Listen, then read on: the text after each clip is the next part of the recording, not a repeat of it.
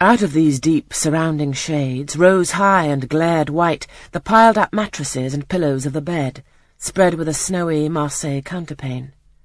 Scarcely less prominent was an ample cushioned easy-chair near the head of the bed, also white, with a footstool before it, and looking, as I thought, like a pale throne.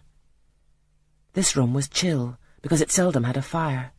It was silent, because remote from the nursery and kitchens solemn because it was known to be so seldom entered. The housemaid alone came here on Saturdays to wipe from the mirrors and the furniture a week's quiet dust, and Mrs. Reed herself, at far intervals, visited it to review the contents of a certain secret drawer in the wardrobe, where were stored divers parchments, a jewel casket, and a miniature of her deceased husband. And in those last words lies the secret of the Red Room the spell which kept it so lonely in spite of its grandeur. Mr. Reed had been dead nine years. It was in this chamber he breathed his last. Here he lay in state, hence his coffin was borne by the undertaker's men, and since that day a sense of dreary consecration had guarded it from frequent intrusion.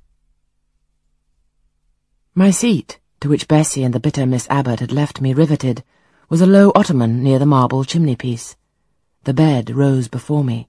To my right hand there was the high, dark wardrobe, with subdued, broken reflections varying the gloss of its panels. To my left were the muffled windows. A great looking-glass between them repeated the vacant majesty of the bed and room.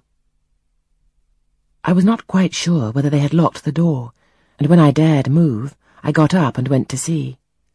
Alas, yes, no jail was ever more secure. Returning, I had to cross before the looking-glass.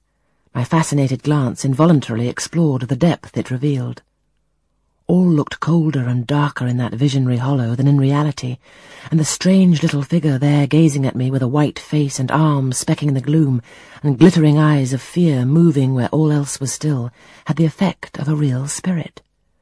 I thought it like one of the tiny phantoms, half fairy, half imp, Bessie's evening stories represented as coming out of lone ferny dells and moors and appearing before the eyes of belated travellers.